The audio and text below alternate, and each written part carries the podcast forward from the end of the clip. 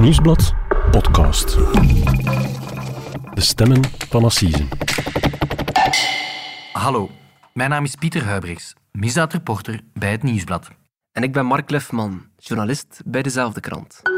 En dit is onze podcast De Stemmen van Assise, waarbij we voor elk belangrijk proces in een zaak duiken. En deze keer hebben we het over de zoektocht naar de moordenaar van juf Mieke. De kleuterjuf werd bij haar thuis om het leven gebracht met 101 messteken. Haar echtgenoot Michel bracht zich een jaar later af. Waarom moest mijn vrouw sterven?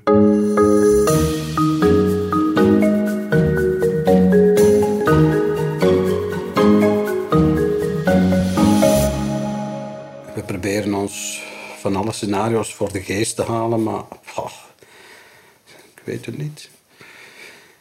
En tot vandaag weet ik het nog altijd niet. We weten niet waar dat we moeten gaan zoeken. Dus, we weten, wij, hebben, wij zien geen motief, speurders zien geen motief. We weten het helemaal niet. Dag Mark. Dag Pieter. Mark, we gaan het hier vandaag voor één keer eh, hebben over een, een zaak die nog niet in de assisezaal eh, wordt behandeld. Simpelweg omdat het gerechtelijk onderzoek nog loopt en de dader eh, van de moord nog niet gevonden is. je bent onlangs gaan praten met Michel. Ja. dat is een, een man uit Herentals, wiens vrouw een goed jaar geleden in zeer mysterieuze omstandigheden is gestorven. Ja, absoluut. Zeer mysterieuze omstandigheden. Dus uh, zijn vrouw, Mieke Verlinden, die is in uh, november 2020 uh, thuis in haar eigen woning vermoord. Dat was een, ja, echt een zeer brutale moord. Dus, we hebben het al gezegd, ze is met 101 messteken neergestoken. Ehm, er zijn verschillende sporen, sporenonderzoeken geweest. er is een grootschalig DNA-onderzoek uitgevoerd onder de bevolking. Maar tot op vandaag, ja, we zijn nu meer dan een jaar later, weten ja, nog de speuders, nog de familie van, van juf Mieke, hoe zij eigenlijk precies uh, om het leven is gekomen en vooral door wie. Mm -hmm. Je bent haar man thuis gaan opzoeken in Noorderwijk. Dat is een deelgemeente van Herentals. Dat is niet zo evident dat uh, de, de weduwnaar van een vermoorde vrouw uh, met een journalist praat. Nee, inderdaad niet. Maar deze man die vond het eigenlijk ja, zelf heel belangrijk om, om te praten. Omdat hij, hij hoopt dat hoe meer aandacht er is voor de zaak, uh, bijvoorbeeld hier in de podcast, uh, hoe meer kans er is om het, om het onderzoek vooruit te helpen. En hij zegt van ja, ik heb gewoon die, die verantwoordelijkheid ten opzichte, van, ten opzichte van mezelf, maar ook ten opzichte van, van mijn overleden echtgenoten en mijn kinderen. Mark, juf Mieke Verlinde die is bij haar thuis vermoord op een dinsdagochtend toen ze alleen thuis was. Ja, dus uh, Mieke Verlinde die werkte op een school, uh, maar ze was die ochtend thuis omwille, ja, destijds, hè, omwille van de coronapandemie, is de herfstvakantie was toen met, met, met, met, een week verlengd. Er was geen school? Er was geen school. En ze was alleen thuis. Haar man was gaan werken. En de speuders die gaan ervan uit dat ze, ja, dat ze ongeveer tussen negen uur en half elf s morgens moet vermoord zijn. Waarom precies dat tijdsvork? Hoe weten de speurders dat? Wel, dat is wel opmerkelijk. Dat is eigenlijk, ze gaan ervan uit omdat um, de post is nog uit de brievenbus gehaald. En, en de post wordt daar doorgaans in Noorderwijk rond een uur of negen uh, bedeeld. En ze heeft die dus nog uit de brievenbus gehaald. Uh, en de post lag binnen op tafel. Uh, daarnaast heeft ze rond, rond half elf s morgens ook nog een, WhatsApp-bericht gekregen van haar dochter Sarah. Maar ze heeft dat niet meer gelezen. Hè. Dus de, de, de, blauwe, WhatsApp-vinkjes, die, die, die, ja, die, die stonden op grijs. Um, en dan om een uur of elf is Michel, ja, heeft hij ook nog van zijn werk naar huis gebeld. Maar ook toen kwam er geen enkel antwoord. Um, dus de speuders gaan ervan uit dat de moord tussen die twee momenten moet gebeurd zijn. Ja, ja door de deductie ze is de post nog Ja. uit de bus gaan halen. Er is een WhatsApp-bericht geweest om 10 uur 34. Dat heeft ze niet meer gelezen. Daartussen moet het gebeurd zijn. Klopt. Waar ze ook van uitgaan, is dat eh Mieke rond een uur of acht is opgestaan die ochtend. Ehm, ze had de gewoonte om de krant uit de brievenbus te halen en om die te lezen bij haar ontbijt. En ze denken dat, dat ze zelf nog de deur heeft opengedaan voor haar moordenaar. En hoe weten ze dat? Maar ja, haar tas thee die stond nog half vol op de ontbijttafel. Haar gsm die lag daar ook nog. Ehm, en ze, ze denken dat, dat ze de deur heeft opengedaan toen er werd aangebeld. Het lijkt er een beetje op dat de dader wist dat zij toen alleen thuis was. Want er stonden wel degelijk twee auto's op de oprit. Maar goed, wel- wellicht heeft de dader haar meteen aangevallen. Want er zijn sporen dat, eh, dat juf Mieke meteen terug het huis is ingevlucht. Eh een van die sporen zijn bijvoorbeeld, eh, er lagen nog pantoffels, die waren zo wat verspreid in de gang aangetroffen. Ehm, ook haar bril is ze onderweg nog kwijtgeraakt. En dan uiteindelijk zou ze nog in de keuken geraakt zijn, maar daar werd ze neergestoken. Doet een beetje denken aan, aan de kasteelmoord hè, van kasteelheer Stijn Sales. Die ook, Die kreeg ook, ja, dat belde ook iemand aan aan de deur. En die vlucht weg Die zijn bril lag ook in de gang. Ja. Ehm, dus juf Mieken is eigenlijk ook weggevlucht van haar, van haar aanvaller. Ja. Ehm, en het is dan haar echtgenoot eh, die jij gesproken hebt, die haar uiteindelijk gevonden heeft. Ja, eh, Michel die was dus eerder die ochtend rond een uur of kwart voor zes eh, s ochtends naar zijn werk vertrokken. Hij had, hij had de vroege shift. Hij werkte in de, in de cosmetica-fabriek van St. Lauder. In, in Oevel is dat. Ehm, en hij, rand, hij, kwam, hij kwam na de middag, rond een uur of kwart, voor, kwart over twee, kwam hij terug thuis in Noorderwijk. En hij stapte binnen via de garage. Eh, via de garage kan je naar de keuken gaan. En daar, ehm, in de keuken, zag hij dan het lichaam van zijn vrouw liggen. En ze zat helemaal onder het bloed. En hij vertelt ook, ehm, hij vertelt ook zelf over dat moment. We zitten hier eigenlijk op de plek Ja, ehm, waar uw echtgenoot hebt aangetroffen. ja, dat was in de keuken inderdaad. Daar nu eigenlijk. Ja, ja. Kunt u eens vertellen? Eh, ja, ik vertel er eigenlijk liever niet zoveel over, maar het, hetgeen dat ik toen gezien heb, als ik binnenkwam, dat overtreft al de beelden die ik ooit al gezien heb op tv. Dus eh, dat was een, ja, dat was niet om aan te kijken. Nee. Heel vrij snel zie je dat, ja, door de aard van wat je ziet, dat dit geen ongeval is, dat, dat, dat er meer aan de hand is. Dus, eh, ja. En het was van die aard dat het, eh, ja,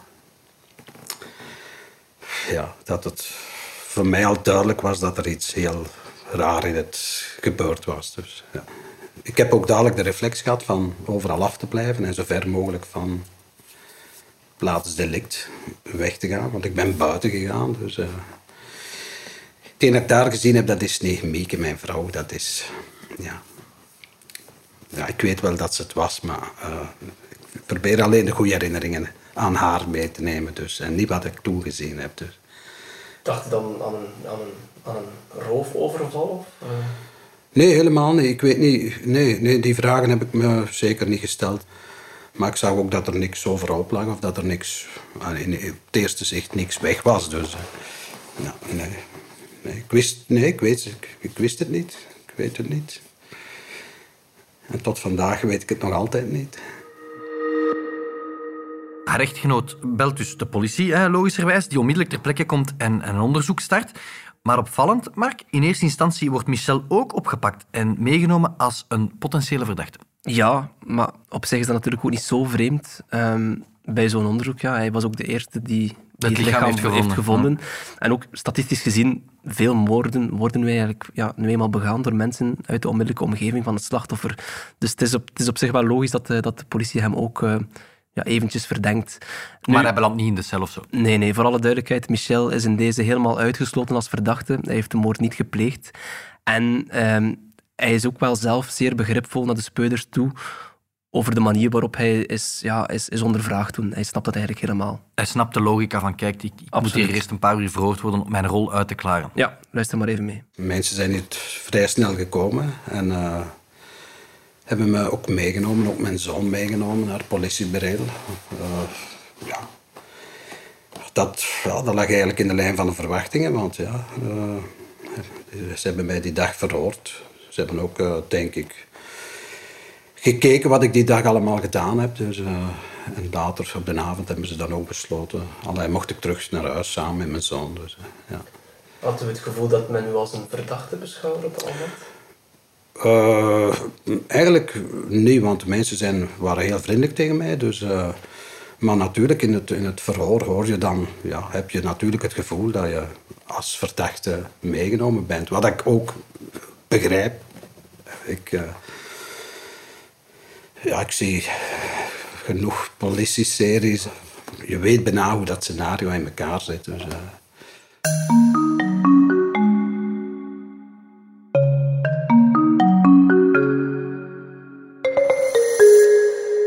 Misschien moet je eens kaderen, wie was Mieke Verlinde precies? Wel, zij was een, eh, een, een moeder van, eh, van 59. Ze had eh, twee kinderen, een, een zoon en een dochter, die ondertussen eigenlijk al het, het huis uit waren. Ehm, ze was zelfs al eh, oma van vier kinderen. Ehm, Mieke die woonde eigenlijk al ja, heel haar leven in Noorderwijk. Dat is, dat is een deelgemeente van Herentals. Haar vader daar was de, was de brouwer van het dorp. En ze leerde haar man Michel kennen in de jeugdbeweging, in de KLJ. Eh, Zij waren al 37, 37 jaar getrouwd. Ja, een gewoon normale relatie. Ehm, opvallend, zij is ook de nicht van eh, Vlaams minister Lydia Peters. Ehm, en haar hobby's waren, zo, ja, ze, ze hield enorm van Oostenrijk. Ze ging in de winter graag skiën. En in de zomer ging ze vaak wandelen. Eigenlijk ja, een heel normale vrouw. Mhm, Maar relatief onbesproken, eigenlijk een, een vrij Absoluut. normale levenswandel. Zeer onbesproken. En natuurlijk, ja, ze was juffrouw. Hè. Dus ze werkte al eh, 35 jaar als, als juf in de, in de basisschool daar, in het, in het Klavertje in het dorp. Ehm, zij heeft, eh, jarenlang was zij, was zij leerkracht in het eerste en tweede leerjaar. Maar waardoor, ja, ze heeft eigenlijk bijna het, het halve dorp leren lezen. Dus ja, iedereen kende haar natuurlijk ook. Hè. Als een leuke, als een leuke juf. Voilà, en ze stond een beetje bekend als een, als een strenge, maar een zeer zorgzame juffrouw. Ik denk een heel, eh, als, zeker als leerkracht ook een, strenge juffrouw, maar een correcte juffrouw en ook een zeer gemotiveerde eh, juffrouw. En eh, ze zou dit jaar 60 jaar geworden zijn. Eh, vond ik haar nog heel dagelijks gemotiveerd om les te geven. En zeker nu dat ze als zorgjuf de laatste jaren aangesteld was. eh, Zeker om die kleine kinderen met leerachterstand, om die toch verder op hun weg te helpen. En eh, echt heel gemotiveerd en als, als, als vrouw, een heel toewijde vrouw voor mij, voor de kinderen, voor de kleinkinderen. Echt ja, gepassioneerd. Dus, eh, ja. Nu, enkele dagen na de moord is er in, is er in Noorderwijk een, een soort ja, een lichtjeswaken voor haar georganiseerd. Ehm, de plaatselijke KLJ, hè, maar waar zij toen ook nog in de kookploeg zat, had, eh, had toen iedereen opgeroepen om op vrijdagavond een kaarsje voor haar deur te zetten. En dat werd echt eh, massaal opgevolgd. Dat is Eh, nog op tv verschenen ook. ja, hè? ja, en in de kranten ook. En dan in november vorig jaar, dat is eigenlijk exact één jaar na de moord, is er, een, een- is er in Noorderwijk een, een kunstwerk onthuld, eigenlijk ter, nagedacht, ter nagedachtenis van, van juf Mieke. We hebben in het begin van deze podcast al enkele stukjes uit uw eh, opvallend interview met de echtgenoot eh, gehoord, Mark. Waarin hij zegt van, kijk, de familie heeft totaal geen idee van wie kan de moordenaar zijn van mijn vrouw. Maar ook die speurders, die daar, die daar dan meer dan een jaar mee bezig zijn al, die hebben blijkbaar geen enkel idee wie achter die moord kan zitten. Ehm nochtans heeft die moordenaar een paar duidelijke sporen nagelaten. Ja, dus eh, de, de politie, dus de speuders, die hebben daar drie dagen lang sporenonderzoek in het huis gevoerd. Dat is toch opvallend lang. En de, de onderzoekers hebben daar eh, uiteindelijk het DNA van de dader teruggevonden. Nu, dat is zeer belangrijk, dat is een grote troef in het onderzoek. Maar het is niet omdat je DNA hebt, dat je ook meteen de identiteit weet van wie dat die persoon is. In het ideale scenario rolt het dan uit de, uit de ja, computers. maar dat is dus niet het geval. Wat, wat ze wel meteen konden afleiden uit het DNA-spoor is dat de dader een man is. Oké, en, en weet je hoe, ze, hoe of waar ze dat DNA-spoor gevonden hebben? Wel, het parket van Antwerpen heeft in der tijd verduidelijkt dat, er- dat er bloed van de moordenaar is teruggevonden. Nu, je ziet dat wel vaker bij steekpartijen, is dat ja, als, er, als, als de dader dan eh, een messteek geeft, dan verwondt hij zichzelf ook vaak. En, en soms gebeurt dat dan, dat, dat, dat dat hand over het, over het mes glijdt en hij snijdt aan zijn eigen hand. En mogelijk is dat hier ook gebeurd. Hè. En er was ook een, een soort blauwe latex handschoen gevonden? Ja, er was een, een stukje van een blauwe latex handschoen eh, teruggevonden in de woning. En ja, mogelijk heeft de dader dat daar per ongeluk achtergelaten. Nu, die handschoen, dat wijst er misschien op dat hij, dat hij, dat hij geen, vingeraf, ja, geen vingerafdrukken wilde achterlaten. Dat natuurlijk. klinkt niet zo onlogisch Nee. natuurlijk. Ja, ja. Misschien het meest tot de verbeelding sprekende detail ehm, is dat bericht dat in de kranten is verschenen over de schoenen van de dader. Eh, we hebben daar meerdere artikels aan gewijd. De speurders weten blijkbaar exact welke schoenen de moordenaar droeg. Ja, dus er lag heel veel bloed in die keuken. Hè. Michel heeft dat ook verteld. Ehm, en in die plas bloed is een stuk van een voetafdruk achtergebleven. Nu, de speuders konden daar geen schoenmaat of zo van, van afleiden, maar ze zagen wel dat het een, ja, het was een zool van een orthopedische schoen van het Duitse merk Fin Comfort. En, en dat was, een, dat was een, ja, een bewuste schoen die eigenlijk maar op... Of een, ja, vooral die zool was maar eigenlijk op twee modellen gebruikt. Dus dat was eigenlijk wel een soort Zeer geluks, ja, een gelukstreffer van de een speurders. gelukstreffer was een, ja, een soort uitzonderlijke schoen. Onze, onze collega Cedric Legas die heeft eh, destijds heeft hij, ehm, de, de invoerder van dat merk, hè, van, die, van, van die schoen, eh, voor ons land, eh, heeft hij toen gebeld. En Mhm. ze hebben hem toen verteld dat er van een bewuste merk eigenlijk maar twee modellen zijn geweest, waarvan er ja, 50 tot 70 stuks zijn verkocht. Dat is eigenlijk een redelijk uitzonderlijke schoen. Dat is niet veel. Dat is niet veel. Dat is Ehm, wel een aanknopingspunt voor de speurders. Dat is een aanknopingspunt. En, en er waren in ons land eigenlijk ja, maar een tiental winkels die die, die, die schoenen verkochten. Natuurlijk, de speuders zijn daar ja, gaan aankloppen en gaan kijken van ja, wie heeft, daar, eh, wie heeft die schoen gekocht. eh. maar dat heeft eigenlijk ook niets opgeleverd. Ehm, maar goed, niks zegt natuurlijk dat de dader die schoenen ergens in het buitenland heeft gekocht of online of, eh, of weet ik waar. Dus we zitten met dat, met dat DNA-spoor dat gevonden is, hè, die, Ja. die halve schoenzool. Zijn er nog details die de speurders eh, gevonden hebben? Ja, ook zeer opvallend is dat de dader waarschijnlijk langs de voordeur weer vertrokken is. Eh, waarom weten ze dat? De sleutel die op de voordeur zat, die is verdwenen. Dus ze gaan ervan uit dat de dader de, de huissleutel gewoon heeft meegenomen. En de deur op slot heeft gedaan. Ja.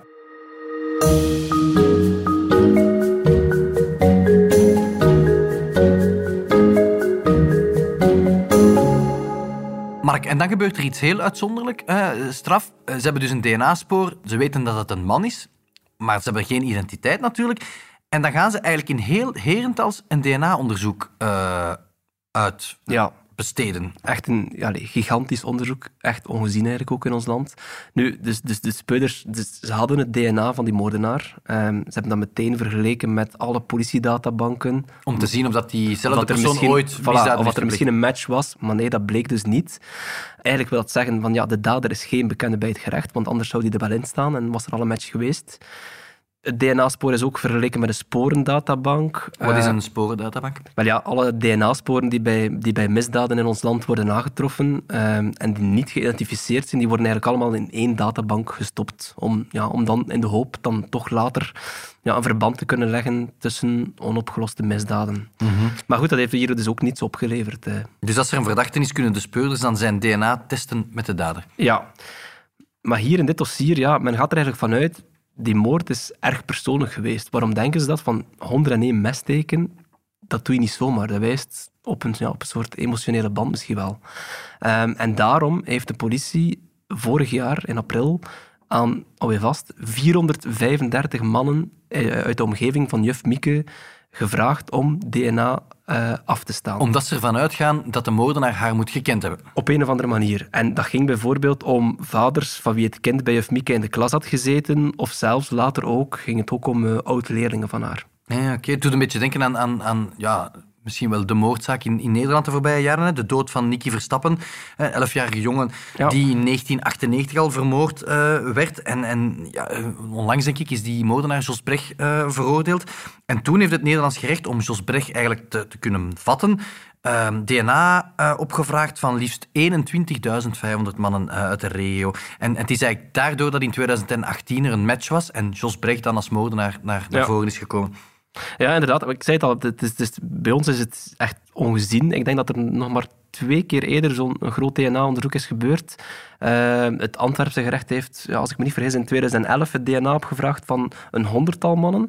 En dat was toen omdat ze op zoek waren naar een, eh, serieverkrachter die een, eh, een twintigtal vrouwen had aangerand in de buurt van Geel. Ehm, en ook in Wallonië heeft het gerecht in Charleroi in 2013 het DNA opgevraagd van van alle mannen die, die in één bepaalde appartementsgebouw woonden. Eh, daar was een vrouw vermoord in de inkomhal en de dader was naar binnen gevlucht en uiteindelijk hebben ze dan, ja, op, zijn ze dan later te weten gekomen wie dat die man was. Oké. Ehm, het is dus iets dat heel uitzonderlijk gebruikt wordt in ons land, net omdat het ja, nogal een omslachtige procedure is. Het is omslachtig, maar het is ook duur. Ehm, en er is eigenlijk ook een soort wettelijk probleem, want je kan een groep verdachten niet verplichten om DNA af te staan. Het is eigenlijk een onderzoeksrechter die dat wel kan, eh, als er ja, een aantoonbare aanwijzing van schuld is, zoals dat heet. Maar als er geen bewijzen zijn, dan kunnen ze het eigenlijk alleen maar vriendelijk vragen. En hier is dat gebeurd bij Ufmieke en zijn er heel veel mensen die daar toch zijn op ingegaan. Het is uiteindelijk wel een beetje een tegenvaller geweest voor het onderzoek, want eh, ja, het heeft niks opgeleverd. Maar eh, echtgenoot Michel die, die vindt het eigenlijk vooral ja, geruststellend dat er nog steeds gezocht wordt, dat er zoveel moeite wordt gedaan. Ehm, maar ook al, ja, hij vond het ook wel tegelijkertijd een beetje ja, vervelend dat de speuders dan bewust gaan zoeken in die kennissenkring. Ja, je zet hele dorp op stelten natuurlijk. Voilà. En je gaat iedereen bevragen Ja. die juf Mieke van ver of van is dichtbij heel gekend heeft. delicaat natuurlijk. Eh, tuurlijk, ik vond dat niet zo prettig. Ja, gewoon de wetenschap van je hebt geen reden om te denken dat het eh, iets met het schoolverband heeft. Dus eh, langs de andere kant eh, moet ik zeggen dat eh, het kunnen uitsluiten van pistes, dat dat ook eh, een heel een heel deugddoende factor is. Eh, dus nu zijn ze bezig met DNA's op te vragen. Dus van al de mensen die dat ook maar enig contact hebben met school, eh, leerlingen, oud-leerlingen, collega's, noem maar op. Maar het uitsluiten van die zaken, dat geeft een geruststelling. Dus dat, een geruststelling, en dat bedoel ik mee van, ja, daar moeten we niet liggen over piekeren. Hè. weet ik ook dat van het moment dat ze toch de match vinden in de DNA, dat, dat, dat we dat zo snel mogelijk te weten komen. Dus, uh.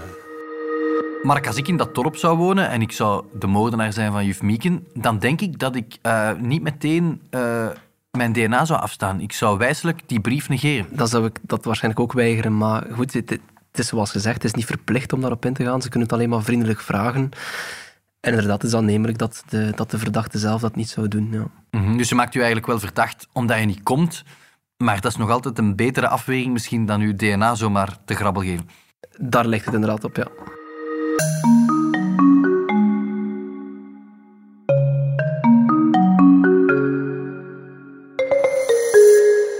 Maar ik kom altijd terug in dat interview hè, met, met, met, met de weduwnaar natuurlijk. Michel die wil graag begrijpen, uiteraard, waarom zijn vrouw is gestorven.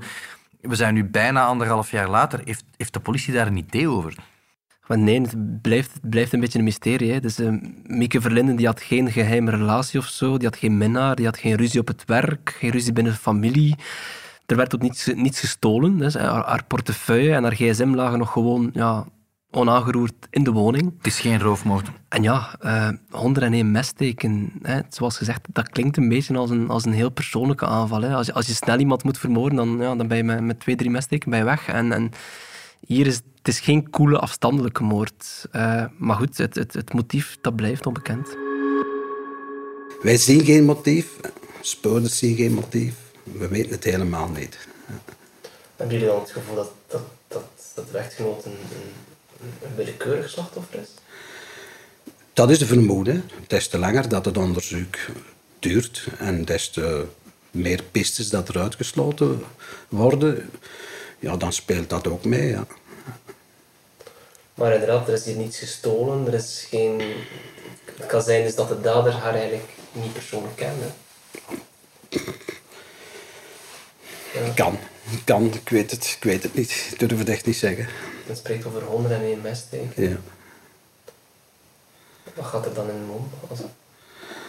Dat is waanzin, hè. Dat is, dat is echt de waanzin. Dus... Uh... Dan, dan, denk je aan iemand die daar gestoord is, geestelijk gestoord. Dus.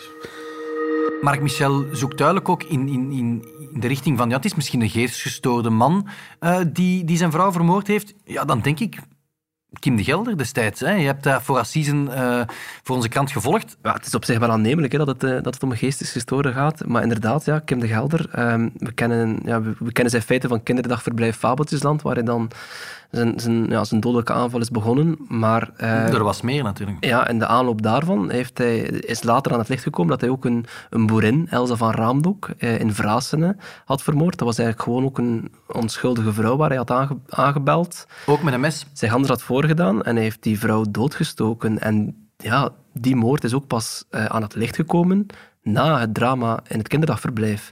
Dus goed, ja, wie weet, uh, het is misschien ook een piste dat, dat, dat ook deze zaak pas opgelost zal worden. Helaas, als er misschien nog iets gebeurt. Dat is een beetje de vrees van de speurders misschien. Dat zal ongetwijfeld ook wel de vrees zijn van de speurder. Mm -hmm. um, Los van dat uh, grootschalig DNA-onderzoek um, hebben ze eind oktober 2021 ook wel nog van alles uit de kast gehaald. Hè? Um, de speurders zijn toen naar het dorp getrokken en, en, ze hebben daar een soort spreekuur georganiseerd voor dorpsgenoten in de lokale parochiezaal. Mark, ja, leg ons dat uit. Ook dat was, was eigenlijk compleet ongezien. Dus uh, in een bepaald weekend mochten de bewoners van Noorderwijk en omstreken die konden zich melden uh, aan een tafeltje bij de speuders in de lokale parochiezaal. Um, de bedoeling was eigenlijk om een beetje een, ja, een, een, vrijblijvend spreekuurtje te houden, waar mensen dan al dan niet discreet ja, informatie konden delen met de, met de speuders, zodat het minder zodat het een minder grote stap zou zijn om naar het politiekantoor te stappen. Maar ik heb dat nog nooit gehoord, dat, nee, dat, dat, de, was... dat de speurders een spreekuur houden in een parochiezaal. Nee, zoals gezegd, waar mensen dan tussen aanhalingstekens discreet zich kunnen komen melden. Ja, ik kan me voorstellen dat er daar ook wel wat mensen op de loer lagen om te kijken wie daar binnen stapte. uh, nu goed, tegelijkertijd is er ook een, een flyeractie op poten gezet, uh, waarin de politie een, een, zelfs een, een rechtstreeks gsm-nummer uh, verspreidde van de speuders. Dus wie iets weet, die kan nog altijd vandaag bellen naar dat gsm-nummer om dat te melden aan, aan de politie. Het is een soort toegeven ook wel van, we staan eigenlijk nergens. Ja, het, is, het, maakt natuurlijk ook wel duidelijk dat, dat het hier echt wel een zeer moeilijk onderzoek is. Uh, nu goed, uh, daar zijn uiteindelijk een zeventigtal tips uh, binnengekomen. die zijn allemaal onderzocht, maar voor zover we weten, is er daar, heeft dat nooit tot een, tot een doorbraak geleid. Mark, je hebt urenlang in Noorderwijk bij Michel gezeten. Waar hoopt zo iemand nog op anderhalf jaar na de feiten? Maar ja, hij hoopt natuurlijk dat er, dat er snel duidelijkheid komt. Hè. Dat, dat hij en zijn kinderen weten wat er die dag gebeurd is. En dat hij, ja, dat hij ooit te weten komt wie zijn vrouw vermoord heeft. Er is sowieso altijd schrik. Hè? Als er s'nachts uh, ergens een krakje is in het dak of wat dan ook, of er is wat geluid, ja, dan, dan worden we wat sneller wakker, inderdaad. Uh, er is een schrik, maar ja, we gaan die schrik ons leven niet laten domineren. Dus, nee. Ik voel dat dit een rem, dit zet een rem op mijn verder leven. Dus van, ja, hoe moeten wij verder? Hè? Zolang als er geen antwoorden zijn op, on, op onze vragen, wie, wat, waarom, hè, dan dat, ja, dat is een duidelijke rem op mijn leven. Ik doe wel wat ik vroeger deed. Hè, dus, uh, maar uh, ja, echte plannen naar de toekomst, uh, ja, die kunnen we niet echt maken. Hè, dus, Als u een ultieme oproep zou willen doen, hoe klinkt? De dader moet toch altijd op een of andere manier vroeging hebben. Ik zou zeggen, ja, blijf niet met die vroeging zitten. Uh, ga naar de onderzoeksrechters en zeg wat, dat er, wat dat je gedaan hebt. Want uh, ik kan me niet voorstellen dat je dit dag in dag uit uh, kunt blijven meenemen zonder, zonder enig gewetensbezwaar of vroeging of wat dan ook. Dus stap naar die onderzoekers en vertel wat dat er gebeurd is. Het parket van Antwerpen, die, die, ja, daar hopen ze nog steeds op een doorbraak. Um, ze hebben ons ook gevraagd om het, het gsm-nummer waar, waarover we spraken, die rechtstreeks naar de speuders leidt, om die ook nog eens te vermelden. Uh, dat is het nummer 0474 791409. Dus mochten er luisteraars zijn die iets weten over deze, over deze zaak, dan, dan worden zij ja, verzocht om, om contact op te nemen met de politie. Dat dat hoopt het parket toch. Um, dus ja, we zullen moeten zien hoe het verder afloopt in deze zaak. Mark, wij gaan dat uiteraard blijven opvolgen. En als we hopelijk uh, dat veel mensen deze podcast beluisteren, dat er veel tips binnenkomen en dat die moordzaak uh, na anderhalf jaar uh, ja, mysterie misschien toch nog opgelost geraakt. Dus bedankt om hier in onze podcaststudio um, de zaak nog eens te komen belichten. We zijn er binnenkort weer voor een nieuwe aflevering van De Stemmen van Assise. Dit was De Stemmen van Assise, een podcast van het Nieuwsblad. De stemmen waren van Mark Cliffman en mezelf, Pieter Huibrechts. Dank aan onze collega Cedric Lagast voor de research en aan Michel Peters voor het interview. De montage gebeurde door Pieter Schevers van House of Media.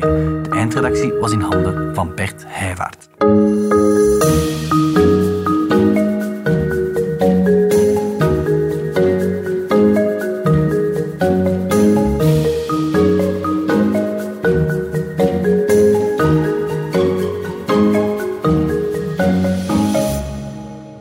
De andere podcasts van het Nieuwsblad al beluisterd? Seks verandert alles, Het Punt van Van Impe, Vrolijke Vrekken, Shotcast en De Koers is van ons.